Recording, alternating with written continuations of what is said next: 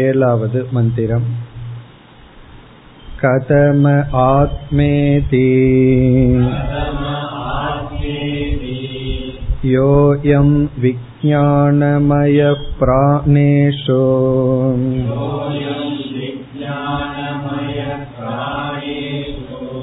हृत्यन्तर्ज्योतिः पुरुषः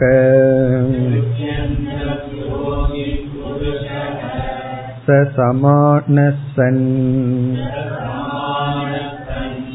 उभौ लोकौ अनुसञ्चरति ध्यायतीव लेलायतीव स हि स्वप्नो भूत्वा इमं लोकम् अतिक्रामति मृत्यो रूपाणि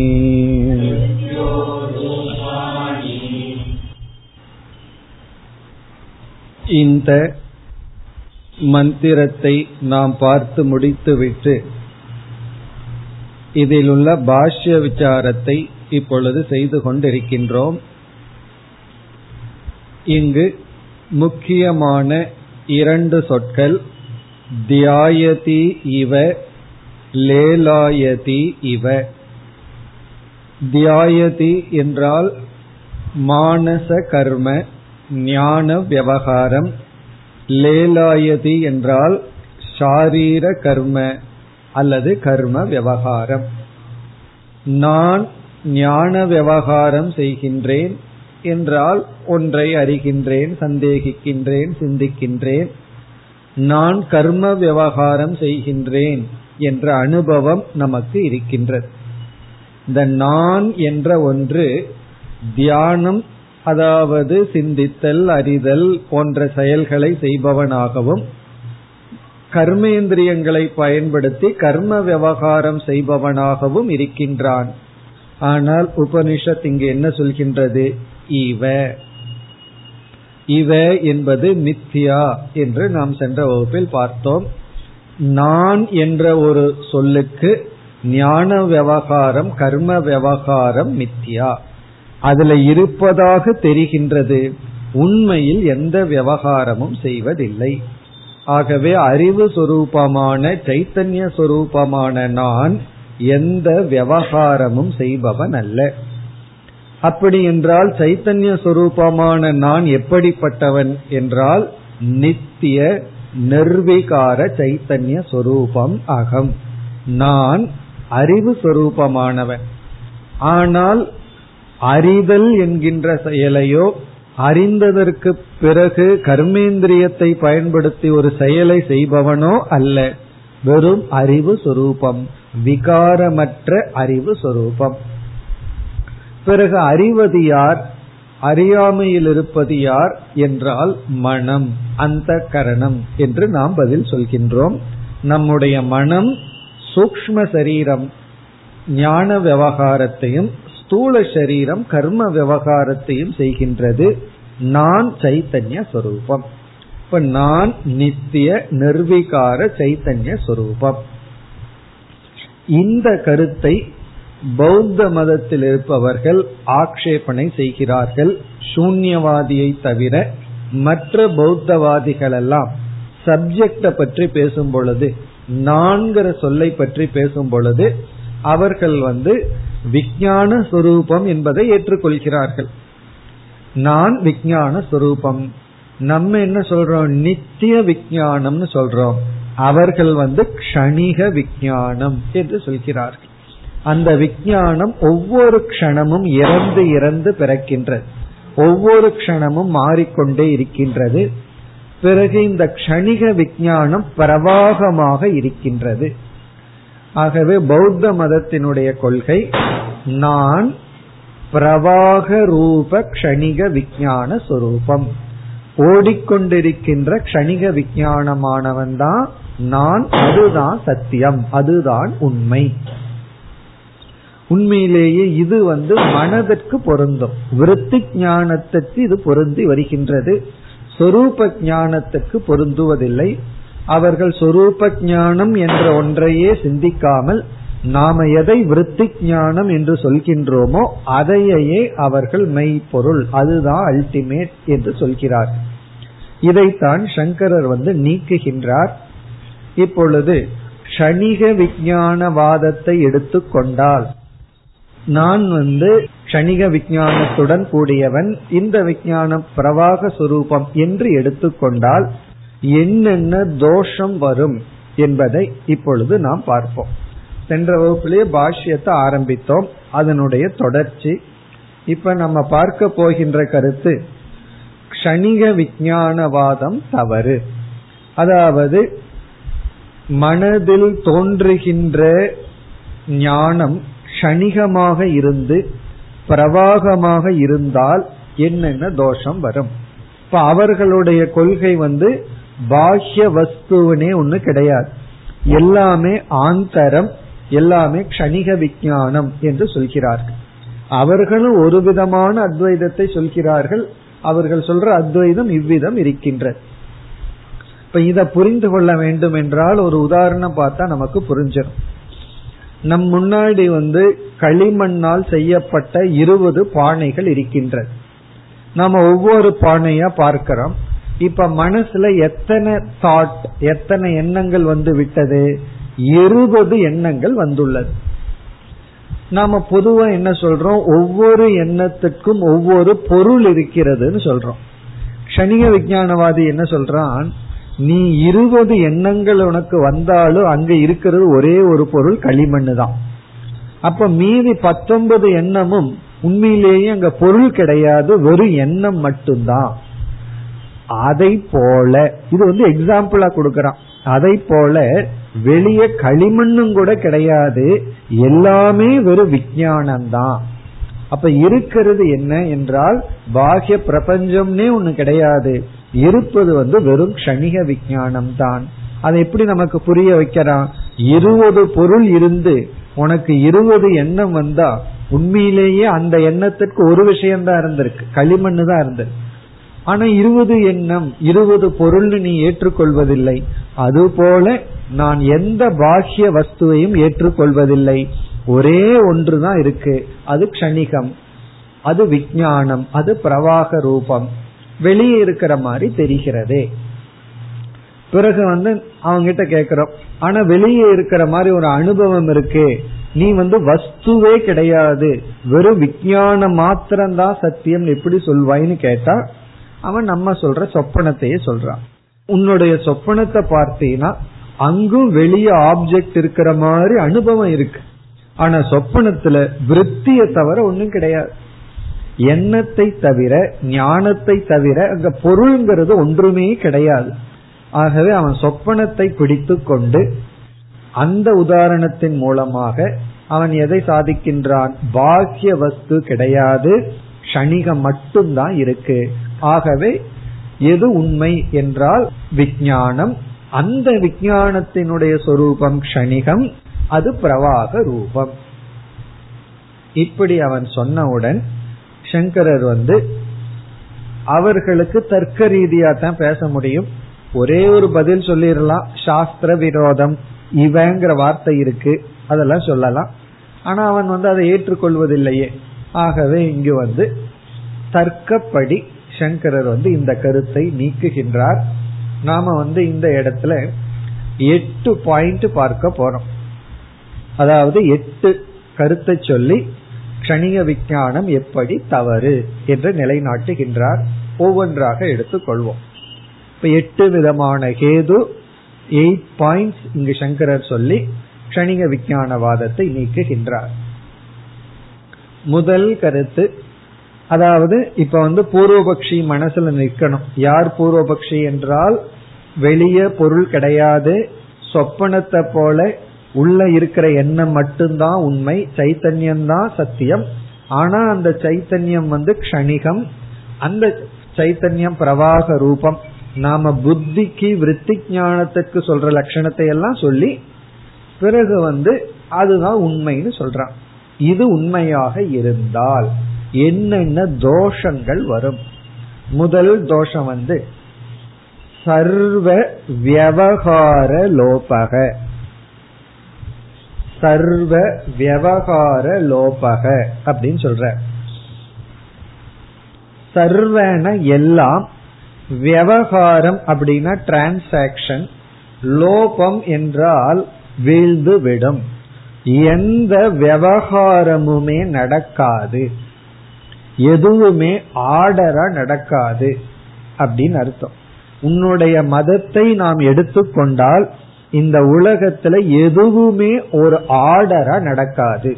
இப்ப எல்லாமே ஒரு ஆர்டரா நடந்துட்டு இருக்கு அது நடக்காது அப்படின்னு சொல்ற. அதுக்கு இங்க சங்கரர் சொல்றது சாதனம் சாத்தியம் அதெல்லாமே இருக்க. என்ன உன்னை பொறுத்த வரைக்கும் பாகிய வஸ்துவே கிடையாது.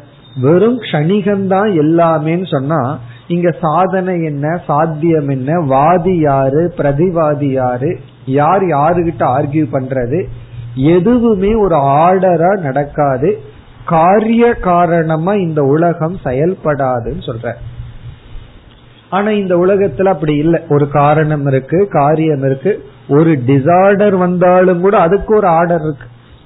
ஒழுங்கா இந்த ஒரு லாஸ்ட் போர் டேஸ் விவகாரம் பண்ண முடியலனா அதுக்கு ஒரு ஆர்டர் இருக்கு. அதிக மழை. அல்லது மழையே இல்லை. இப்படி ஒரு ஆர்டர் வந்து ஒரு டிசார்டருக்கு கூட ஒரு ஆர்டர் இருக்கு. ஆனால் நீ சொல்றதப்படி எடுத்துட்டா எந்த ஒரு விவகாரமுமே சரியாக நடக்காது. அதுக்கு எக்ஸாம்பிள் என்னன்னு அவன் கேட்டான்னா நம்ம சொப்பனத்தையே சொல்றோம். சொப்பனத்துல என்ன ஆர்டர் இருக்கு? எது எப்ப வேணாலும் தோன்றும் எப்ப வேண்டுமானாலும் மறையும்.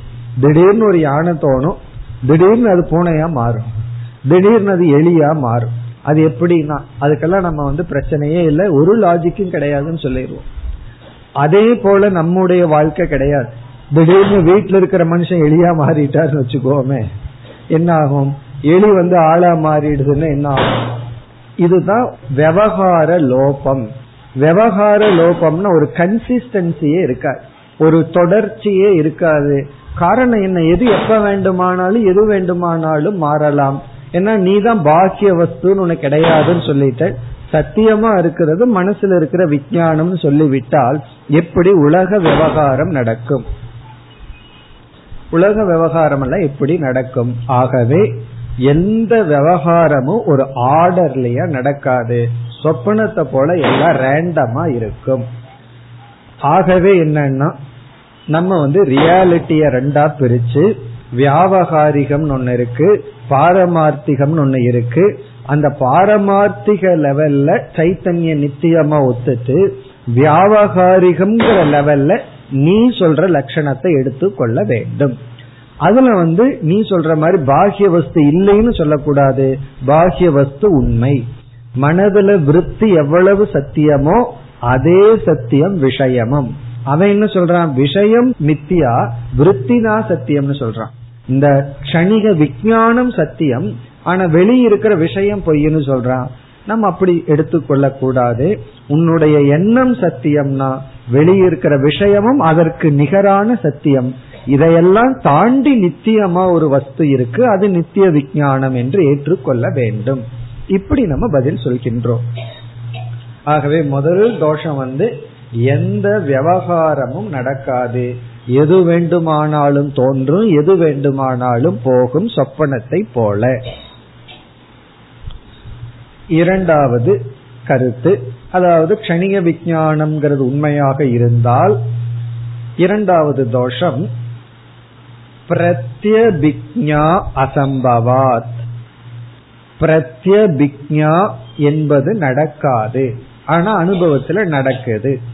பிரத்யபிக்யா அசம்பவாத். இந்த பிரத்யபிக்யாங்கிறத ஏற்கனவே படிச்சிருக்கலாம். ஞாபகம் இல்லாமலே இருக்கலாம். என்னங்கறத சுருக்கமா பார்ப்போம். அதாவது மூன்று சொல். ஒன்று பிரத்யக்ஷம் இனி ஒன்று ஸ்மிருதி மூன்றாவது பிரத்யபிக்யா இப்ப பிரத்யக்ஷம் அப்படின்னு சொன்னா ஒருவர் முதல் முறையா என்ன வந்து பார்க்கின்றார்? பார்க்கும் பொழுது அவருக்கு கிடைக்கிற ஞானம் வந்து பிரத்யக்ஷம். என்னை முதல் முறையா ஒருவர் வந்து ஒரு மாணவர் இனி ஒருத்தர் அறி அழைத்து வந்து அறிமுகப்படுத்துற அவர் முதல் முறையா என்னை பார்க்கும்போது அவருக்கு கிடைக்கிற அனுபவம் பிரத்யக்ஷம். பிறகு வீட்டுக்கு போன உடனே நினைக்கின்றார் அது வந்து ஸ்மிருதி. நாம வந்து இவரை சந்தித்தோம் அப்படின்னு நினைக்கிறார் ஸ்மிருதி. இரண்டாவது நாள் வேறு ஒரு இடத்தில் என்னை பார்க்கின்றார். இப்ப ஃபர்ஸ்ட் டைம் என்ன பார்த்திருக்கார்? அது பிரத்யக்ஷம். பிறகு வீட்டுல போய் நினைச்சிருக்கார் அது ஸ்மிருதி. மூணாவது இரண்டாவது நாள் என்னை மீண்டும் பார்க்கும் பொழுது அவர் பிரத்யக்ஷமா பார்ப்பாரா? பிரத்யக்ஷமா தான் பார்க்கிறார். ஆனா அந்த அனுபவத்தை பிரத்யபிக்ஞாவுடன் பார்ப்பார். இவரை ஏற்கனவே பார்த்துள்ளோங்கிற ஞானத்துடன் பார்ப்பார். அப்ப அங்க பிரத்யக்ஷமும் இருக்கு. ஸ்மிருதின்னு சொல்ல முடியாது என்ன விஷயம் இருக்கு. மனதுல மட்டும் நினைச்சா அது ஸ்மிருதி. முதல் முறையா பார்த்தா பிரத்யக்ஷம். இவர் ஏற்கனவே என்னால் பார்க்கப்பட்டவர்ங்கிறது ரெகக்னிஷன் பண்றமே. அந்த ரெகக்னிஷனை தான் பிரத்யபிக்ஞான்னு சொல்றேன் இப்ப இந்த அனுபவம் அவருக்கு வருது அப்படிங்கறதுல இருந்து இப்ப எனக்கு பிரத்யபிக்யா வந்திருக்கு அப்படிங்கிறது எதை நிரூபிக்கிறது அப்படின்னு சொன்னா அவர் வந்து என்னை பார்த்த உடனே நான் உங்களை ஏற்கனவே அந்த இடத்துல பார்த்துள்ளேன் அப்படிங்கறத ரெஃபர் பண்ணி என்னை பார்க்கும் பொழுது இரண்டாவது நாளோ மூன்றாவது நாளோ பார்க்கும் பொழுது இதுல என்ன நிரூபிக்கப்படுதுன்னா நான் தொடர்ந்து இருந்துள்ளேன் அப்படிங்கிறது நிரூபிக்கப்படுது. அப்ப பிரத்யபிக்யா வஸ்துவினுடைய தொடர்ச்சியை நிரூபிக்கின்றது. பிரத்யபிக்யா எதை நிரூபிக்கின்றது? பிரத்யபிக்யாங்கிற அனுபவம் ஒரு பொருளினுடைய தொடர்ச்சியை நிரூபிக்கின்றது. அது பாஸ்ட் டென்ஸ்லயும் இருந்தது பிரசன்ட் டென்ஸ்லயும் இருக்கு என்னுடைய அனுபவத்திலையும் இருக்கு. ஆகவே இந்த பிரத்யபிக்யா அப்படிங்கிற அனுபவத்தை வச்சுட்டு நம்ம என்ன சொல்றோம்? நமக்கு பிரத்யபிக்யா இருப்பதனால் நீ வந்து வெறும் விஞ்ஞானமான க்ஷணிகம் மட்டும் சத்தியம்னு சொல்லாத. வெளியே இருக்கிற வஸ்துவும் உன்னுடைய ஞானத்தை போல தொடர்ந்து உள்ளது அப்படின்னு சொல்றான். அவன் என்ன சொல்றான் வஸ்துவே கிடையாது வெறும் ஞானம் மட்டும்தான் சத்தியம்ங்கிறான். விற்பி ஞானம் மட்டும் சத்தியம்னு சொல்றான். நம்ம அதை ஏற்றுக்கொள்வதில்லை. விற்பி ஞான சத்தியம்னா வஸ்துவும் சத்தியம். ஏன்னா பிரத்யபிக்ஞையில உனக்கு வருகின்ற பிரத்யபிக்ஞாங்கிறது ஞானத்துலதான் வருது. உனக்கு வர்ற அந்த பிரத்யபிக்ஞாங்கிற ஞான அனுபவத்துல வஸ்துவினுடைய தொடர்ச்சியானது நிரூபிக்கப்படுகின்றது. ஆகவே பிரத்யபிக்ஞாவினுடைய துணை கொண்டு நாம எதை முடிவு செய்கின்றோம்? ஒரு வஸ்து தொடர்ந்து இருக்கின்றது. இப்போ உன்னுடைய விருத்தி எவ்வளவு சத்தியமோ அதே போல வஸ்து சத்தியம். நீ வந்து வஸ்துவ மித்தியா என்று சொன்னால் உன்னுடைய விருத்திய மித்தியான்னு சொல்லு. இப்ப இந்த இடத்துல நமக்கு சந்தேகம் வரலாம். உலகத்தை மித்தியான்னு சொல்லிட்டு இருக்கிற நாம வந்து உலகத்தில் இருக்கிற ஆப்ஜெக்ட் தொடர்ச்சியா இருக்கு சத்தியமா இருக்குன்னு நிரூபிச்சுட்டு வர்றீங்களே அப்படின்னு நமக்கு தோணலாம். அதனுடைய அல்டிமேட் ஏம் என்னன்னு சொன்னா அவன் என்ன பண்ணியிருக்கான் ஜெகத்து மித்தியா விருத்தி சத்தியம்னு சொல்றான். நாம என்ன பண்றோம்? உன்னுடைய விருத்திக்கும் ஜெகத்தையும் சமத்துவப்படுத்திட்டா உன்னுடைய விருத்தியும் மித்தியா பண்ணிடுவோம் இந்த ஜெகத்தை சத்தியம் பண்ணி அவனுடைய விருத்திக்கு கணிக விஞ்ஞானத்தை சமப்படுத்திட்டோம் அப்படின்னா ரெண்டும் மித்தியா ஆயிரும். ரெண்டும் மித்தியாவாயிட்டா நமக்கு என்ன அட்வான்டேஜ்னா அதுக்கு ஒரு சத்தியம் தேவைன்னு ஆயிரும். ஏன்னா சத்தியம் இல்லாம மித்தியா வந்து விளங்காது. ஆகவே இப்ப நம்ம வந்து தலைகீழா போறோம். இந்த உலகத்தை சத்தியம்னு நிலைநாட்டி ஆகவே நீ ஏற்கனவே இதை மித்தியான்னு சொல்லி வச்சிருக்க. உன்னுடைய கணிக விஞ்ஞானத்துக்கு ஈக்குவலா அது ரியாலிட்டின்னு சொல்லிட்டோம்னா அந்த கணிக விஞ்ஞானமும் இல்லாமல் போயிடும் அதுவும் அசத்தியமாகி விடும் அதுதான் நம்முடைய அப்ரோச் அப்ப பிரத்யபிக்ஞையில நம்ம என்ன சொல்லிட்டோம்? ஒரு வஸ்துவினுடைய தொடர்ச்சி இருக்கு. ஆகவே நீ அது மட்டும் மித்தியான்னு சொல்லிட்டு மனதில் தோன்ற எண்ணங்கள் எல்லாம் சத்தியம் என்று எடுத்துக்கொள்ள முடியாதுன்னு சொல்ற இப்படி சொன்ன உடனே அவன் ஒன்னு சொல்றான் அப்படி கிடையாது. இப்ப வந்து நீ ஒரு மனுஷனை பாக்கற இதற்கு முன்னாடி பார்த்திருக்க. அந்த மனுஷனும் இந்த மனுஷனும் ஒரே மாதிரி இருக்கிறதுனால உனக்கு பிரத்யபிக்கான ஒரு அனுபவம் தோன்றதுன்னு அவன் என்ன சொல்றான்? சாதிருஷ்யாத் அப்படின்னு ஒரு பதில் சொல்றான். சாதிருஷ்யம் அப்படின்னு அவனுடைய பதில். இந்த பிரத்யபிக்ஞாங்கிற கருத்துக்கு. அவன் என்ன சொல்ற பிரத்யபிக்ஞாங்கிறது ஒரு பிரமை. பிரத்யபிக்ஞானி ஒண்ணு கிடையாது. இதற்கு முன்னாடி நீ பார்த்த பொருள் அதே போல இந்த பொருள் இருக்கிறதுனால நீ வந்து அதே பொருள் தான் இங்க இருக்குன்னு சொல்ற. ஆகவே பிரத்யபிக்ஞாங்கிறதே கிடையாது. சதுருஷம் சாதிருஷ்யாத்துன்னு பதில் சொல்றான். அந்த இதற்கு முன்னாடி இருந்தது போலவே இது இருக்கிறதுனால உனக்கு வந்து அதே பொருள் தான் இருக்குன்னு சொல்ற. ஆனா உண்மையிலேயே அந்த பொருள் கிடையாது. ஒவ்வொரு க்ஷணமும் புதிய பொருள் வந்து வந்து போகுதுன்னு சொல்றான். அதுக்கு நம்ம இதே பதில் சொல்றோம். இது வந்து செயின போல ஸ்ருங்கலவத் சாதிருஷம் அப்படிங்கிறான். அதுக்கு நம்ம என்ன சொல்றோம்? நீ வந்து அதை போல இது இருக்குன்னு சொல்ல முடியாது. சாதிருஷத்தை பற்றி கம்பேரிசனை பற்றி நீ பேசவே முடியாது. உன்னுடைய மதப்படி. காரணம் என்ன? ஒவ்வொரு கணமும் விருத்தியும் அழிகின்றது பொருளும் அழிகின்றது. அப்படி இருக்கும் பொழுது அந்த பொருளை போல இந்த பொருள் இருக்குன்னு உன்னால சொல்லவே முடியாது. ஆகவே சாதிருஷ்யம்ங்கிற வார்த்தையை நீ பயன்படுத்தி விட்டால் உன்னுடைய மதமே உன்னுடைய கருத்தே தவறாகி விடும். ஆகவே ஸ்வமதஹானின்னு சொல்றோம். உன்னுடைய கருத்து உன்னுடைய மதத்துக்கு நீ எதிராக செயல்பட்டவன் ஆகி விடுகின்றாய். ஆகவே சதிருஷம்ங்கிறது நம்ம தான் பேச முடியும். நீ பேச முடியாதுன்னு சொல்லி அதை நாம் நீக்கி விடுகின்றோம். இப்ப இரண்டாவது கருத்தை வந்து பிரத்யபிக்ஞா அப்படிங்கிற ஒரு ஆர்குமெண்ட்ல நம்ம என்ன சொல்றோம்?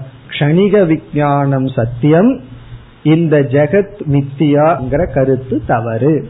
காரணம் என்ன? இந்த ஜெகத்தும் தொடர்ந்து இருக்கின்றது. விருத்தி எவ்வளவு தூரம் சத்தியமோ அதே சத்தியம்தான் உலகமும். அப்ப நீ உலகத்தை மித்தியான்னு பண்றதுக்கு என்ன லாஜிக் பயன்படுத்தினியோ அதே லாஜிக்கை வச்சு உன்னுடைய விருத்தியையும் மித்தியா என்று ஏற்றுக்கொள். அதுதான் நம்முடைய கருத்து. இனி நம்முடைய மூன்றாவது ஆர்குமெண்ட் வந்து அவனிடத்துல கேக்குறோம். இந்த துணி யாருதுன்னு கேக்குறோம். அவன் ஒரு ட்ரெஸ் போட்டிருப்பான். இல்ல கையில கமண்டலமாவது வச்சிருப்பான் யோசிக்கிறதுக்கு தண்ணி குடிக்கிறதுக்கு. உடனே அவன் என்ன சொல்லுவான்? மம அப்படின்னு சொல்லுவான். என்னுடையது அப்படின்னு சொல்லுவான். உடனே சங்கரர் பதில் சொல்றார். மமத்வாதி விவகார அசம்பவாத். என்னுடையது என்கின்ற விவகாரம் சம்பவிக்காது. மமத்வாதி விவகார அசம்பவாத். மமத்துவம் அப்படின்னா என்னுடையதுன்னு சொல்கின்ற தன்மை. அப்படிப்பட்ட விவகாரம் நடக்கவே நடக்காது. இது என்னுடையது. இவர் என்னுடைய நண்பர் இவர் என்னுடைய தாய் இவர் என்னுடைய தந்தை. இப்படி எல்லாம் சொல்லவே முடியாது. உன்னுடைய மதப்படி. இது என்னுடைய வீடு அப்படின்னு சொல்ல முடியாதா காரணம் என்ன? உன்னுடைய கொள்கைப்படி ஒவ்வொரு கணத்திலையும் விருத்தி தோன்றி மடிகிறது. விஷயம் கிடையாது வெறும் விகல்பம் தான் எல்லாமே உன்னுடைய கற்பனை தான் அப்படிங்கும் பொழுது என்னுடையது அப்படின்னு சொன்னா அங்க ரெண்டு வந்துடும் நான் என்னுடைய வஸ்து அப்படிங்கிற சம்பந்தம் வந்துடும் இந்த சம்பந்தத்தை நீ ஏற்றுக்கொள்ள முடியாது. காரணம் என்ன? உன்னை பொறுத்த வரைக்கும் இருக்கிறது ஒரே ஒரு விஞ்ஞானம்தான் சத்தியம். அப்படி இருக்கும் பொழுது என்னுடையது என்று நீ எந்த பொருளையும் சொல்ல முடியாது. அப்படி சொல்லும் பொழுது அப்படி நீ சொல்ற அப்படின்னு சொன்னா பொருள் தனியாக இருக்கின்றது உன்னுடைய விருத்தி தனியாக இருக்கின்றது. இப்ப நீ வேற பொருள் வேறன்னு இருந்தா தான் நம்ம வந்து அதை சொல்ல முடியும். இருக்கிறது ஒன்றுன்னு நீ சொல்லிவிட்டாய் அப்ப எப்படி நீ மமத்துவம்ங்கிற விவகாரம் செய்வாய்? ஆகவே அது செய்ய முடியாது. நீ செய்யறையும் நம்ம பார்த்து கேட்டா நம்ம சொல்லுவோம் நம்ம எவ்வளவு வேணாலும் மமத்துவ விவகாரம் பண்ணுவோம். காரணம் என்ன? இந்த விவகாரம் பண்ற இந்த எண்ணமும் அந்த விஷயத்துக்கு ஒரே ஆர்டர் ஆஃப் ரியாலிட்டி இருக்கு. விவகாரத்துல இது நடக்குது. பாரமார்த்திகமான ஆத்மாவாக நான் இருக்கும் பொழுதுதான் எனக்கு மமத்துவ விவகாரம் கிடையாது. அங்க அகமும் கிடையாது மமமும் கிடையாது. ஆனா விவகாரம்னு வரும் பொழுது விஷயம் வேறு விருத்தி வேறு இரண்டுக்கும் சமசத்தா அப்படின்னு நம்ம சொல்றோம். இது ஒரு ஆர்குமெண்ட் இதெல்லாம் சிம்பிள் ஆர்குமெண்ட் பிறகு நான்காவது இதுவும் கிட்டத்தட்ட ஒரே ஆர்குமெண்ட் தான். இருந்தாலும் சங்கரர் சொல்றார் வியபதேச அசம்பவாத் வியபதேச அசம்பவாத் இதெல்லாம் ரொம்ப சிம்பிள் இருந்தாலும் ஏன் சொல்றார் அப்படின்னா இந்த சிம்பிள் லாஜிக்கே உன்னுடைய பெரிய மதம் அடிபட்டு போகுதுங்கிறதுக்காக சொல்ற வியபதேசம் அப்படின்னா பெயர் வைத்தல்.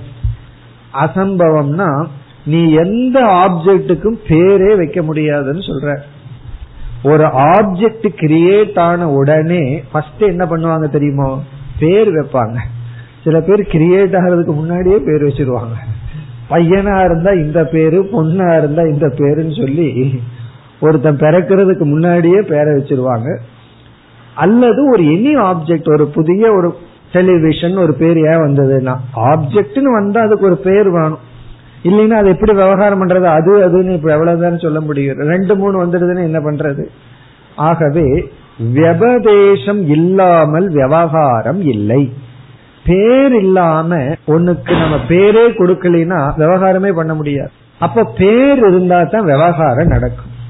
இவனை பொறுத்த வரைக்கும் ஒரு க்ஷணத்துல ஒரு ஆப்ஜெக்ட் தோன்றி மறையுது. இவன் பெயர் கொடுக்கும் போது அந்த ஆப்ஜெக்ட் போயாச்சு. ஒரு ஆப்ஜெக்ட் தோன்றியாச்சு இவன் பேர் கொடுக்கும் போது ஆப்ஜெக்ட் அங்க கிடையாது. நீ எதுக்கு எப்படி பெயர் கொடுப்ப? நீ ஒரு பொருளுக்கு வெபதேசம்னா நேம் கொடுக்கறது. இதுதான் நாம அப்படின்னு பேர் கொடுக்கணும்னா அது தொடர்ந்து இருக்கணும். பேர் கொடுக்கிற க்ஷணமே அந்த ஆப்ஜெக்ட் நாசம் அடைஞ்சிடும் பிறகு நீ அந்த ஆப்ஜெக்ட நீ எப்படி பேர் கொடுப்ப? ஆனா நீ கொடுத்து வச்சிருக்க. க்ஷணிக விஞ்ஞான வாதம்னு உன்னோட வாதத்துக்கே பேர் கொடுத்து வச்சிருக்க. அது எப்படி நடக்கும்? அப்படின்னு கேக்குறார். ஆகவே இது வெரி சிம்பிள் லாஜிக்லயே அடிபட்டு நீ எதுக்குமே நேம் கொடுக்க முடியாது. நீ இது விஞ்ஞானம்னு நீ ஒன்னால சொல்ல கூட முடியாது. காரணம் இது க்ஷணிகம்னு கூட சொல்ல முடியாது. ஏன்னா சொல்லும் பொழுதே அந்த க்ஷணிகம் ஆயிடுது அப்புறம் எப்படி தொடர்ச்சியாக நடக்கும்? அதனால இந்த சிம்பிள் லாஜிக்லயே அடிபட்டு போது எந்த விவகாரமும் நடக்காது. இதெல்லாம் விவகார லோபத்தினுடைய எக்ஸ்டென்ஷன் தான். இனி அடுத்தது ஒரு சாஸ்திரத்துல சொல்ற ஒரு முக்கியமான கருத்தை கூறுகின்றார். அந்த கருத்து என்னவென்றால் இப்ப கர்த்தா போக்தா அப்படிங்கிற அனுபவம் நமக்கு இருக்கு. இப்ப சாஸ்திரத்துல கர்மா தியரி வந்து ரொம்ப லூஸ் இல்லாம இருக்கிற தியரி ரொம்ப ஸ்ட்ரிக்டா இருக்கிற தியரி அதாவது என்ன நியதி என்றால் யக கர்த்தா சக ஏவ போக்தா. இதுல காம்ப்ரமைஸ் கிடையாது. ஒருத்தன் வந்து ஒரு கர்மத்தை பண்ணுனா அந்த கர்மத்தை அவன் அனுபவிச்சுதான் ஆகணும். எக்ஸப்ஷன் கிடையாது. ஒருவன் ஒரு கர்மத்தை பண்ணிட்டான்னா அந்த கர்மத்தினுடைய பலன் அவன் தான் அனுபவிக்கணும். இப்ப கர்மத்தை நான் பண்றேன். எனக்கு பொதுவா இனி ஒருவர் அனுபவிக்கட்டும் அப்படிங்கிறது கிடையாது. இந்த ப்ராக்சி எல்லாம் கிடையாது இங்க. அதெல்லாம் விவகாரத்துக்கு ஓகேவே தவிர கர்மா தெயரியில அது கிடையாது. இப்ப வந்து நான் வந்து ஒரு புண்ணியம் பண்றேன். அந்த புண்ணியம் பண்ற நான் பண்ணின உடனே இறந்தாச்சு போயாச்சு. வேறொரு நான் வந்தாச்சு. அந்த நான் அந்த புண்ணியத்தை அனுபவிக்கிறான்னு வச்சுக்கோமே. இப்ப என்ன ஆகுது? பெரிய தோஷம் வருது. இப்ப கர்த்தா ஒருத்தன் போக்தா ஒருத்தன் அப்படின்னு சொன்னா ரெண்டு தோஷம் வரும். ஒன்று வந்து செய்த நான் பலனை அனுபவிக்காம தப்பிச்சுக்கிறேன். பாவமா இருந்தா தப்பிச்சுக்கிறேன் புண்ணியமா இருந்தா பரிதாபமாகுது. அப்போ செய்த நான் அதாவது கர்த்தா வந்து ஒரு க்ஷணத்துல ஒரு கர்மத்தை பண்ணியாச்சு. இவனுடைய லாஜிக் படி அந்த க்ஷணமே அவன் அழிஞ்சிட்டான். அடுத்த க்ஷணத்துல புதுசா ஒருத்தன் வந்திருக்கான் புதிய விஞ்ஞானம் வந்திருக்கு. அவன் வந்து போக்தாவாகிறான். ஏன்னா ஒரு க்ஷணத்துல கர்மம் பண்ணிட்டான் அடுத்த க்ஷணத்துல கர்ம பலனை அனுபவிக்கிறான். இப்ப என்ன தோஷம் வந்திருக்கு? கர்மம் பண்ணினவன் ஒருத்தன் அனுபவிக்கிறவன் இனி ஒருத்தன். அதாவது ஆபீஸ்ல நல்லா வேலை பண்றோம். பெருமையெல்லாம் இனி ஒருத்தனுக்கு போகுது. நம்ம கோபம் வருதா வராதா? வர்றதல்ல. செய்யறதெல்லாம் நானு பேர் வாங்குறது மட்டும் அவன் அப்படின்னு கோபப்படுறமல்ல காரணம் என்ன? நம்ம அதை ஒத்துக்க மாட்டோம். யாரு செய்யறானோ அவன் தான் பலனை அனுபவிக்கணும். அப்படி கர்த்தா ஒரு கணத்துல தோன்றி கர்மம் பண்ணிடுறான். அடுத்த கணத்துல அவன் இறந்தாச்சு வேறொரு விஞ்ஞானம் புதுசா வந்திருக்கு. அப்ப அந்த கர்த்தாவினுடைய பலனை போக்தா அனுபவிச்சான்னா கிருத நாச தோஷக. இப்ப கிருத நாசம் என்றால் ஏற்கனவே கர்த்தா ஒருத்த கிருதம் பண்ணி கர்மம் பண்ணி அது அவனுக்கு நாசமாயாச்சு. அந்த தோஷம் வந்து விட. இனி ஒண்ணு. இந்த போக்தாவுக்கு என்ன ஆகுதுன்னா செய்யாததையெல்லாம் அனுபவிக்கிறான். செஞ்சது கர்த்தா. அப்ப கர்த்தாவுக்கு வந்து தான் செஞ்சதை அனுபவிக்க முடியலங்கிற வருத்தம். போக்தாவுக்கு என்ன? செய்யாதது வந்து விட்டதுன்னு. புண்ணியமா இருந்தா பேசாம வாங்கிக்குவான். ஆனா பாவமா இருக்கட்டும். நம்ம வந்து கஷ்டம் வந்தா மட்டும் புலம்புறோம். திடீர்னு எக்ஸ்ட்ரா சுகம் வந்ததுன்னா புலம்பரமா உண்மையிலேயே அதுக்கும் புலம்பணும். எப்படி எனக்கு வந்தது? இவ்வளவு ப்ராஃபிட் வந்துடக்கூடாது நான் குறைவா தானே உழைச்சேன் அப்படின்னு சொல்லணும். ஆனா சில சமயம் என்ன நடக்குது? நமக்கு அனிஷ்டமானது வரும் பொழுது அதுக்கு நான் கர்த்தா இல்லைங்கும் போது நமக்கு கோபம் வருது. அப்ப போக்தாவிட என்ன நடக்குதுன்னு சொன்னா செய்யாத ஒன்றை அனுபவிப்பது. அத வந்து அகிருத்த அபியாகமகன்னு சொல்றோம். அகிருத்த அபியாகமகன செய்யாதது வருது. அகிருத்தம் செய்யாதது அபியாகமகன வந்தாச்சு. யாருக்கு? போக்தாவுக்கு. போக்தாவுக்கு தான் செய்யாத பலனை அனுபவிக்கிறதுங்கிற தோஷம். கர்த்தாவுக்கு கிருதநாச தோஷம் கர்த்தாவுக்கு கிருதநாசம்னு அவன் செஞ்சிட்டான் அதுக்கப்புறம் பலனை அவன் அனுபவிக்கிறதுக்கு இல்லை. இப்போ அகிருத்த அபியாகம கிருதநாச தோஷக இது வந்துடும் அப்படின்னு சொல்ற ஏன்னா ஒவ்வொரு கணத்திலையும் புதிய புதிய விஜயானம் தோன்றுகிறது என்றால் என்ன ஆகிறது? செய்யறவன் ஒருத்த அனுபவிக்கிறவன் ஒருத்த. நம்ம விவகாரத்திலே இதை ஒத்துக்க மாட்டோம். அந்த தோஷம் வந்து விடும். காரணம் என்ன? உன்னுடைய மதப்படி ஒவ்வொரு க்ஷணமும் விஞ்ஞானம் தோன்றி தோன்றி அழிகிறது. போன விஞ்ஞானம் வேற இந்த விஞ்ஞானம் வேறன்னு சொன்னா கர்மம் பண்றவன் வேற அனுபவிக்கிறவன் வேற. அப்புறம் பண்ணினவனுக்கு பலன் கிடையாது. அனுபவிக்கிறவன் செய்யாததை அனுபவிக்கின்றான். இதை ஏற்றுக்கொள்ள மாட்டோம். இது ஒரு லாஜிக் இனி அடுத்தது ஆறாவதாக நம்ம வந்து அவங்கிட்ட கேக்குறோம். அதாவது நீ என்ன சொல்ற? வெறும் விஜயானம் தான் சத்தியம்னு சொல்ற. ஆனா அந்த விஜயானத்துல எத்தனையோ விஷயங்கள் இருக்கே அதையெல்லாம் நீ என்ன பண்ணுவ அப்படின்னு கேக்குறோம். ஒவ்வொரு விஞ்ஞானத்துக்கும் ஒவ்வொரு விஷயம் இருக்கே அப்படின்னு நம்ம கேக்குறோம். ஏன்னா ஒவ்வொரு விஞ்ஞானமும் ஒவ்வொரு விஷயத்தை பற்றியது. அவன் என்ன சொல்றான்? விஷயம் கிடையாது வெறும் விஞ்ஞானம் மட்டும்தாங்கிறான். ஆனா விதவிதமான விஷயத்துடன் விஞ்ஞானம் இருக்கே அப்படின்னா அதுக்கு அவன் என்ன பதில் சொல்றான்? ஒவ்வொரு விஞ்ஞானத்துக்கும் விதவிதமான விஷயங்கள் வந்து ஒரு விசேஷனமாக குவாலிபிகேஷனா அஜெக்டிவா இருக்குன்னு சொல்றான். இப்ப வந்து நான் வந்து ஒரு மனுஷனை பாக்குறேன் மனித ஞானம். உடனே ஒரு கழுதைய பாக்குறேன் கழுதை ஞானம். உடனே ஒரு நாயை பாக்குற நாய் ஞானம். இனி ஒரு டேபிள பாக்குற டேபிள் ஞானம். இப்ப வந்து இவன் என்ன சொல்றான்? மனிதன் கழுதை நாய் டேபிள் இதெல்லாம் அந்த விஞ்ஞானத்துக்கு அடைமொழி. அப்படித்தான் எடுத்துக்கணுமே தவிர சத்திய விஞ்ஞானம் மட்டும்தான். விஷயம்ங்கிறது கிடையாதுன்னு சொல்றான். அப்ப இங்க சங்கரர் பதில் சொல்றார் நீ சொல்ற விஜயானம்ங்கிறது ஒரு தன்மை அந்த ஒரு விஞ்ஞானத்துக்கு விருத்தமான தன்மைகள் இருப்பது போல் ஆகிவிடும். அதாவது விருத்த அம்ச தோஷக. விருத்த அம்ச தோஷம்னு ஒண்ணு வந்துடும் எப்படின்னு சொன்னா இப்போ ஒரு ஆப்ஜெக்ட் எடுத்துக்குவோம். அந்த ஆப்ஜெக்ட் வந்து மென்மையா இருக்குன்னு சொல்ல முடியும். அல்லது கடினமா இருக்குன்னு சொல்ல முடியும்.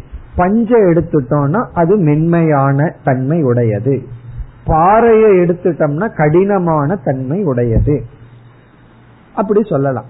நம்ம வந்து பாறை மென்மையாக மிகவும் கொடூரமான கடினமான தன்மையுடையதுன்னு சொல்ல முடியாது. எப்படி? என்ன இரண்டு விருத்தமான தர்மம் ஒரே ஆப்ஜெக்டுக்கு இருக்க முடியாது. ஒன்னா குளிருதுன்னு சொல்லலாம் உஷ்ணமா இருக்குன்னு சொல்லலாம். அல்லது மென்மையா இருக்கு அல்லது கடினமா இருக்குன்னு சொல்லலாம். மென்மையும் கடினமும் ஒரே ஆப்ஜெக்டுக்கு ஒரே டைம்ல சொல்ல முடியாது. மாறி மாறி இருக்கலாம். பஞ்சு வந்து கடினமா மாறிடலாம். முறுக்கெல்லாம் சுடும்போது மென்மையா தான் இருக்கும் சீடையெல்லாம். பிறகு கொஞ்ச நாள்ல கடினமா மாறிடலாம். ஆனால் ஒரே நேரத்துல அது இருக்காது. ஒரே நேரத்துல மென்மையாகவும் கடினமாகவும் இருக்காது. இவன் என்ன சொல்றான்? விஞ்ஞானம்ங்கிற ஒன்றுக்கு விஷயங்கள் எல்லாம் அடைமொழின்னு சொன்னா நாம இந்த உலகத்துக்கு என்ன லட்சணம் சொல்லி இருக்கோம் துவந்துவ ஆத்மகம் ஜெகத்து. ஜெகத்துன்னு சொன்னாவே விருத்தமான தன்மைகளை உடைய பொருள்களை கொண்டது. அதனாலதான் இந்த உலகத்துக்குள்ள வந்தோம்னா விருத்தமானதை பார்த்துட்டே இருக்கலாம். ஆப்போசிட் இருந்துட்டே இருக்கும். ஒரு ஆப்ஜெக்ட சொன்னோம்னா அதுக்கு ஆப்போசிட்டா இனி ஒரு ஆப்ஜெக்ட் இருக்கும். எல்லா விஷயங்களுமே விஞ்ஞானத்துக்கு அடைமொழின்னு நீ சொல்ற. அது எப்படி ஒரு விஞ்ஞானத்துக்கு விருத்தமான தன்மைகள் இருக்கும்? அப்ப என்ன தோஷம் சொல்லிடுறோம்? விருத்த அம்ச அசம்பவாத். ஒரு விஜயானம்ங்கிற ஆப்ஜெக்டுக்கு விருத்தமான அம்சங்கள் இருக்க முடியாது. என்ன நீ அப்படித்தானே சொல்லியிருக்க? உன்னுடைய விஞ்ஞானம் என்ற ஒன்றுக்கு விருத்தமான விஷயங்கள் எல்லாம் அஜெக்டிவ்னு சொல்லிட்டு. அஜெக்டிவ போல விசேஷணத்தை போலன்னு சொல்லியிருக்க. அது எப்படி இருக்க முடியும். இருக்க முடியாது. ஒன்னா உன்னுடைய விஞ்ஞானத்தை மாற்றிக்க பல விஞ்ஞானம்னு சொல்லு. நீ பல விஞ்ஞானம்னு சொல்ல முடியாது. காரணம் என்ன? ஒவ்வொரு க்ஷணத்திலையும் ஒவ்வொரு விஞ்ஞானம் வந்து வந்து போயிட்டு இருக்குன்னு வேற சொல்ற. விஞ்ஞானம் ஏக்கம் அனந்தம் பிரவாகம் இப்படி எல்லாம் நீ சொல்கின்றாய். அந்த விஞ்ஞானத்துக்கு விதவிதமான விஷயங்கள் அஜெக்டிவா இருக்குன்னு சொல்ற இருக்க முடியாது. இதெல்லாம் வெறும் புஸ்தகத்தில் இருக்கு. நம்ம மைண்ட கொஞ்சம் ஷார்ப் பண்றதுக்கு அவ்வளவுதான். இனி அடுத்தது ஏழாவதாக அதுக்கு அவன் என்ன பதில் சொல்றான்? அதாவது நான் அஜெக்டிவ்னு சொல்றனுடைய அர்த்தம் என்னன்னு சொன்னா இந்த விஷயங்கள் எல்லாம் இருக்கே அது விஞ்ஞானத்தினுடைய அசுத்தி அப்படின்னு சொல்றான். இம்பியூரிட்டின்னு பதில் சொல்றான். இப்படி சொன்ன உடனே இந்த மாதிரி கார்னர் பண்ண உடனே பியோர் ஞானம் அந்த தூய்மையான ஞானத்துக்கு விஷயங்கள் எல்லாம் அசுத்தியா இருக்கு அப்படின்னு சொல்றான். இப்ப நம்ம தியானத்துல அமர்ந்து எதையும் நினைக்க கூடாதுன்னு உட்கார்றோம். ஏதாவது ஒரு விஷயம் ஞானம் வந்துடுதுன்னா அந்த ஞானத்துக்கு அந்த விஷயம் எல்லாம் அசுத்தி ஆயிருது காரணம் என்ன? அது வேண்டான்னு தான் அமர்ந்து கொண்டு இருக்கோம் வேற எதையும் நினைக்க கூடாதுன்னு நினைச்சிட்டோம். எந்தெந்த விஷயங்கள் மனசுல வருதோ அந்த விஷயம் எல்லாம் அந்த நேரத்துல அசுத்தியா இருக்கு. அது போல அவன் என்ன சொல்றான்? விஷயங்கள் எல்லாம் அசுத்தமா இருக்கு. எதற்கு? விஞ்ஞானத்திற்கு விஞ்ஞானம் மட்டும்தான் சத்தியம். கணிகமா ஓடிட்டு இருக்கிற ஞானம்தான் உண்மை. இந்த விஷயம் எல்லாம் அசுத்தமா இருக்குன்னு சொன்ன உடனே அவனை அறியாமல் அவன் வந்து அவனுடைய மதத்தை விட்டு விட்டான். ஏன்னா விஷயம்னு ஒண்ணு இருக்கு அசுத்தின்னு ஒண்ணு இருக்கு விஜயானம்னு ஒண்ணு இருக்கு. நீ இதுவரைக்கும் என்ன சொல்லிட்டு இருந்த? சனிக விஜயானம் தான் சத்தியம். வேற ஒண்ணுமே இல்லைன்னு சொன்ன. இப்ப உன்னை அறியாமல் அசுத்தி என்று சொல்லிவிட்டாய். ஆகவே இங்க என்ன தோஷம் சொல்ற? ஸ்வமத ஹானி உன்னுடைய மதத்துக்கு விரோதமாகவே நீ பேசி விட்டாய் இதெல்லாம் இந்த போலீஸ் பண்ற வேலை. அவன் என்கொயரி பண்ணும்போது கேள்வி மேல கேள்வி கேட்டு அவனையே கான்ட்ரடிக்ஷனா பேச வச்சிடுறது. அதத்தான் இங்க பண்றோம். அப்படியே அவனை ஆர்கியூ பண்ணிட்டு கார்னர் பண்ணிட்டு போய் அவனுடைய கருத்துக்கு முரணாகவே நம்ம வந்து அவனை பேச வச்ச உடனே பிறகு நம்ம கருத்தெல்லாம் தப்பு அப்படின்னு அவன் புரிஞ்சுக்கிறான். அப்ப அவன் என்ன சொல்லிட்டான் கடைசியில? இதெல்லாம் வெறும் இம்பியூரிட்டிஸ் சொல்லிட்டான். தூய்மையா சுத்தமா இருக்கிறது விஜயானம் தான் அந்த விஜயானத்தில் இருக்கிற விஷயங்கள் இருக்கே அதெல்லாம் அசுத்தின்னு சொல்லிவிட்டான் உடனே நம்ம கேட்கிறோம் அது அசுத்தின்னு சொல்லிவிட்டால் உனக்கு ரெண்டு துவைதம் வந்துருமே. நீதான் விஷயமே இல்லைன்னு சொல்கின்றாயே அப்படின்னு சொன்ன உடனே அதை அவன் நீக்குவதற்கு அடுத்த ஆர்குமெண்ட் எயிட் கடைசி ஆர்குமெண்ட் வந்து என்ன சொல்றான்? இந்த இம்பியூரிட்டி வந்து சொரூபம்னு சொல்லிட்டான். விஜயானத்துக்கு வந்து சொரூபமாவே இருக்கு. சொரூபமா இருந்தா ரெண்டுன்னு சொல்ல முடியாது. அதனுடைய தன்மையாகவே இருக்கு. விஜயானத்தினுடைய தன்மையா இருக்குன்னு வச்சுக்கவேன்னு சொல்றான். அப்ப என்ன சொல்லிடுறான் இந்த அசுத்திய சொரூபம் என்று சொல்லிவிட்டான். இப்ப இறுதியா நம்முடைய பதில் வந்து அனிர்மோக்ஷ பிரசங்கக. அனிர்மோக்ஷ பிரசங்கம் என்றால் மோக்ஷம் என்பதே நடக்காது. காரணம் என்ன? நீ அசுத்தியத்தான் சுரூபம்னு சொல்லிட்டிய. ஒரு ஒரு இடத்துல போய் நீங்க கோவப்படுறது நல்லதல்லன்னு சொன்னா அது என்னுடைய சுவாவம்னு சொல்லி விடுவார்கள் அப்படின்னா அவங்ககிட்ட அதுக்கு மேல பேசக்கூடாதுன்னு அர்த்தம். காரணம் என்ன? தட் இஸ் மீ நான் வந்து கோபக்காரன். என்னுடைய சுவாவம்னு என்னுடைய சொரூபம்னு சொல்லிட்டா என்னிடத்திலிருந்து அதை பிரிக்க முடியாதுன்னு சொல்லிட்டாருன்னு அர்த்தம். அதை போய் பிரிக்க முயற்சி பண்றது நம்முடைய தப்புன்னு அர்த்தம். யாராவது அது என்னுடைய நேச்சர்னு சொல்லிட்டா பேசாம இருக்கணும்னு அர்த்தம். அவங்க மறைமுகமா அதான் சொல்றாங்க நீ பேசாம இரு அது என்னுடைய சொரூபம். சொரூபம்னா அங்க துவைதம் கிடையாது பிரிக்க முடியாது. அப்ப நம்ம என்ன சொல்றோம்? அசுத்திங்கிறதே சொரூபமா இருந்தா அதுல இருந்து நம்ம மோட்சத்தை அடைய முடியாது. இப்ப மோட்சத்தை அடைய முடியாத நிலை ஏற்படும். அசுத்தியை நீக்க முடியாத தன்மை வந்துவிடும். ஆகவே அனிர்மோக்ஷ பிரசங்கம். அப்ப சொல்லி அவனுக்கு என்ன முடிவுற சொல்றோம்? உன்னுடைய மதப்படி மோக்ஷங்கிறது ஒண்ணு கிடையாது. இப்ப மோக்ஷத்தை கொடுக்காத உன்னுடைய கருத்தை நம்ம ஏற்றுக்கொள்ள முடியாது. இதெல்லாம் எதற்குனா இப்படி ஒரு கருத்து இருந்தால் அது தவறு. இப்ப கணிக விஞ்ஞானவாதத்தை நீக்கி கடைசியில் இங்க என்ன நிலைநாட்டுறோம்? தியாயதி இவ லேலாயதி இவ. சென்ற வகுப்பிலே பார்த்தோம் இந்த ரெண்டு மிக மிக முக்கியமான சொற்கள் சொல்லி.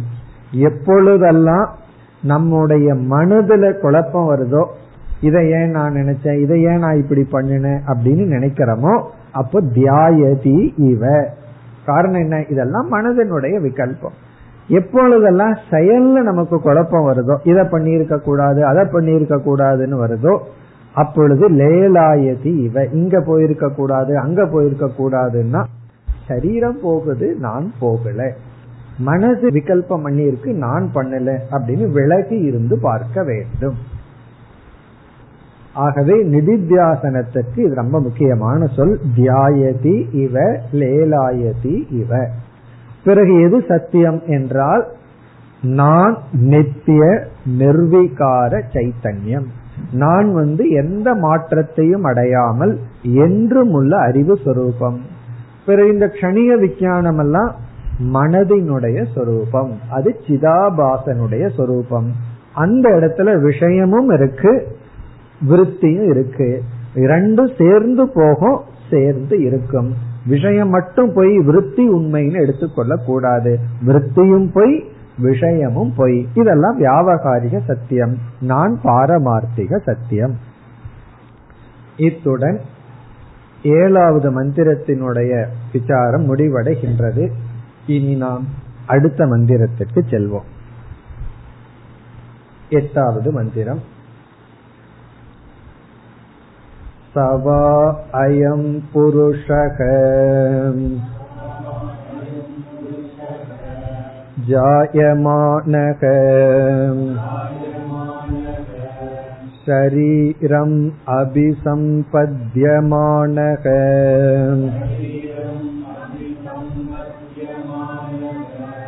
पाप्मभिः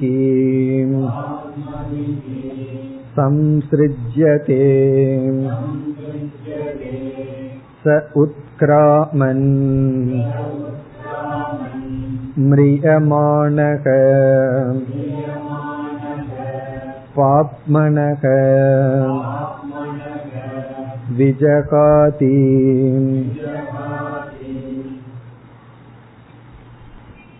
சென்ற ஏழாவது மந்திரத்தில் உபௌ லோகௌ அணுசஞ்சரதி என்ற வாக்கியம் வந்தது சக சமானக சன் உபௌ லோகௌ அணுசஞ்சரதி அந்த பரமாத்மா புத்தியுடன் அத்தியாசம் செய்யும் பொழுது புத்தியோடு சேர்ந்து கொள்ளும் பொழுது அந்த புத்தியோடு சேர்ந்து அதாவது சூக்ம சரீரத்தோடு சேரும் பொழுது இகலோகம் பரலோகம் என்கின்ற இரண்டு லோகத்திற்கு செல்கின்றான் என்ற கருத்து சொல்லப்பட்டது.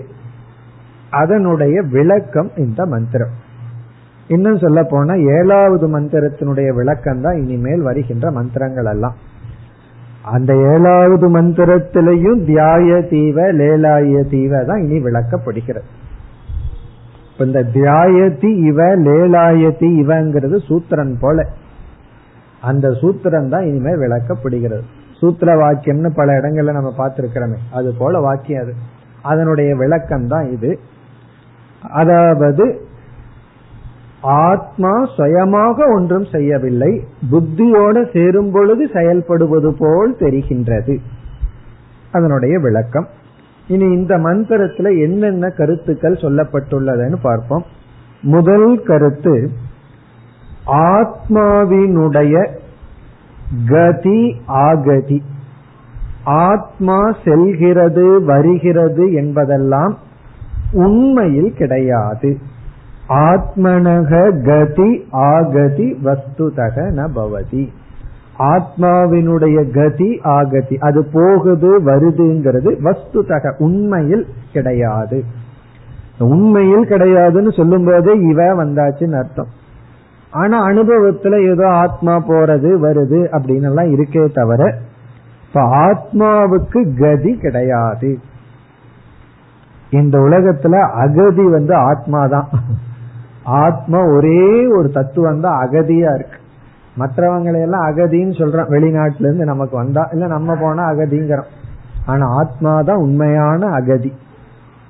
அதனாலதான் அனாதை ஆசிரமத்துல போய் ஒருவர் வந்து அந்த குழந்தைகளுக்கு சொற்பொழிவு பண்ணும் போது இந்த உலகத்துல ஒரே ஒரு ஆள் தான் அனாதை.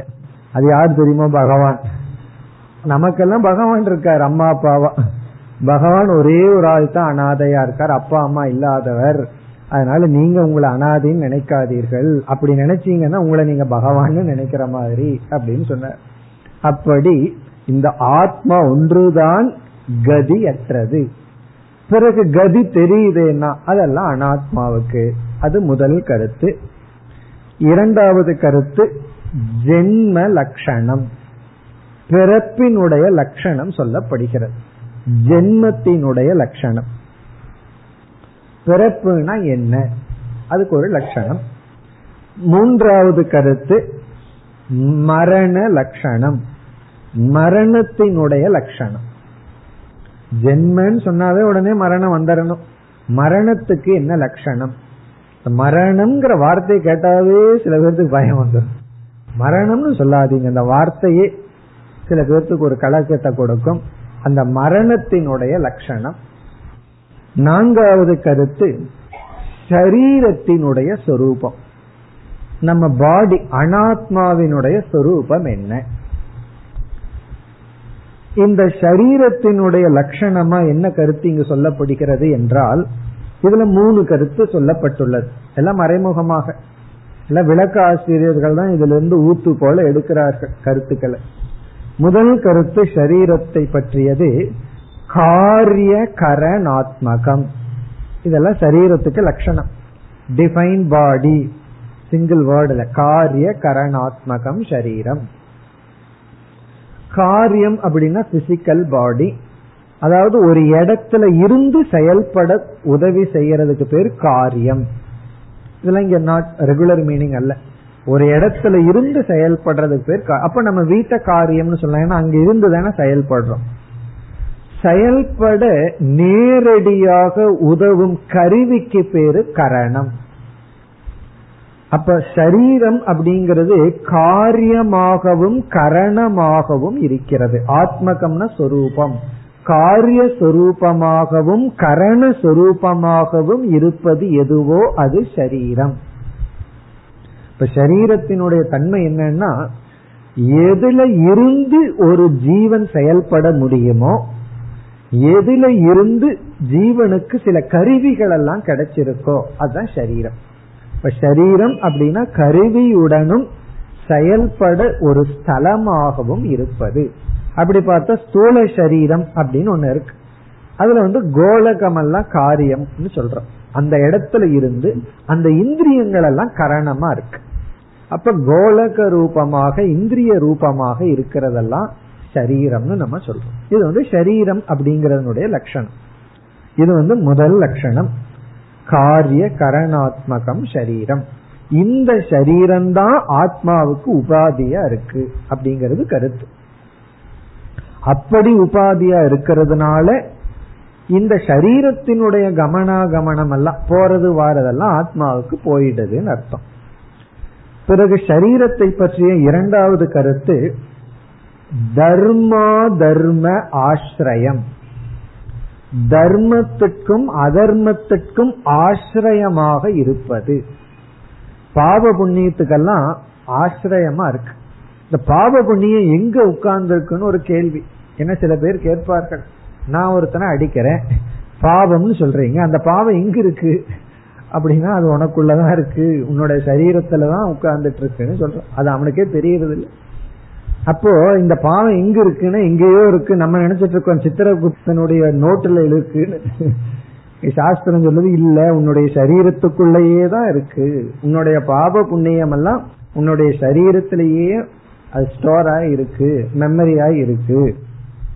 தர்மா தர்ம ஆசிரியம். ஆசிரியம்னா பாப புண்ணிய தர்மத்துக்கும் இங்க தர்மா தர்மம்னா பாப புண்ணியம் கர்ம பலன்.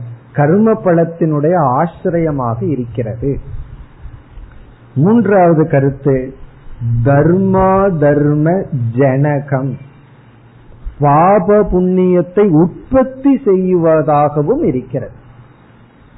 பாப புண்ணியத்தை உற்பத்தி பண்றது இந்த சரீரம் தான் தர்மா தர்ம ஜனகம். தர்மத்தையும் அதர்மத்தையும் உற்பத்தி செய்யும் தன்மையாகவும் இந்த சரீரம் இருக்கிறது. இதுவே உற்பத்தி பண்ணி இதுவே ஸ்டாக் வச்சுக்குதுன்னு அர்த்தம்.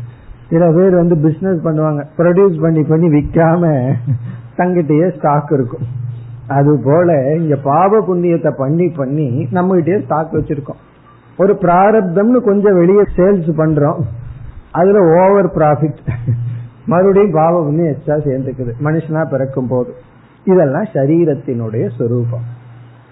இப்போ ஒவ்வொன்றாக பார்த்தால் இப்ப முதல்ல என்ன சொல்றோம்? ஃபர்ஸ்ட் கருத்துக்கு வருவோம்.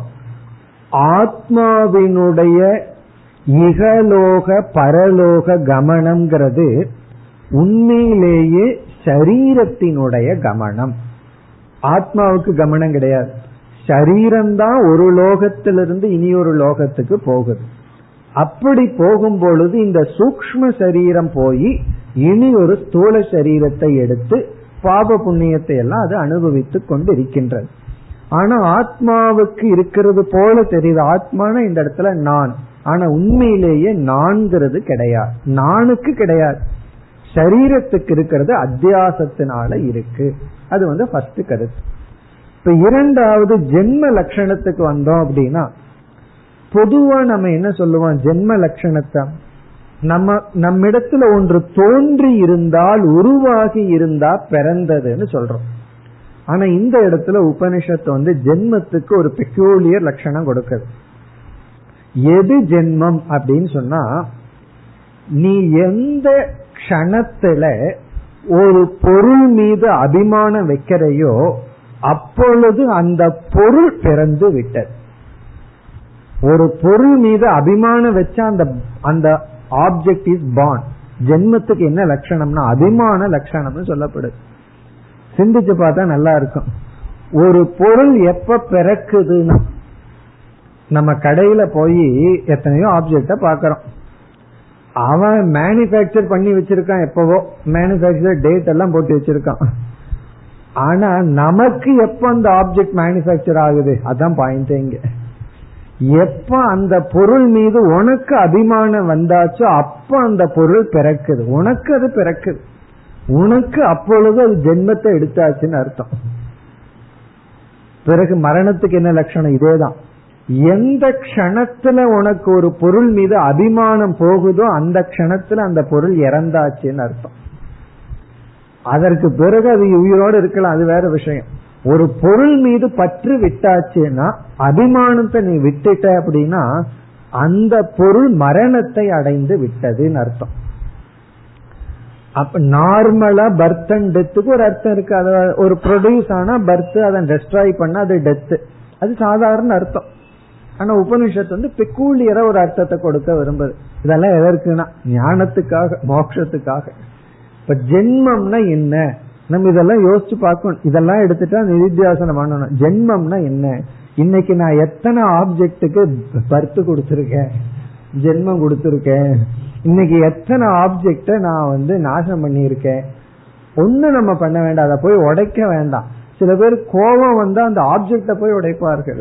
உபனிஷத் சொல்லுது நீ ஆப்ஜெக்ட உடைக்காத. நீ அதை சாகடிக்க விரும்புற. அவ்வளவுதானே. ஜஸ்ட் அபிமானத்தை விட்டுரு. அதான். உண்மையிலேயே ஒருத்தரை நம்ம ரொம்ப டோட்டலா ஹண்ட்ரட் பர்சன்ட் வெறுத்துட்டோம் அப்படின்னா அவரை நம்ம அழிக்க வேண்டாம். அவர் மீது இருக்கிற அபிமானத்தை விட்டா போதும். அபிமானத்தை விட்டதுக்கு அப்புறம் அவரை பத்தி நினைக்க கூடாது. தாட்டு வரக்கூடாது.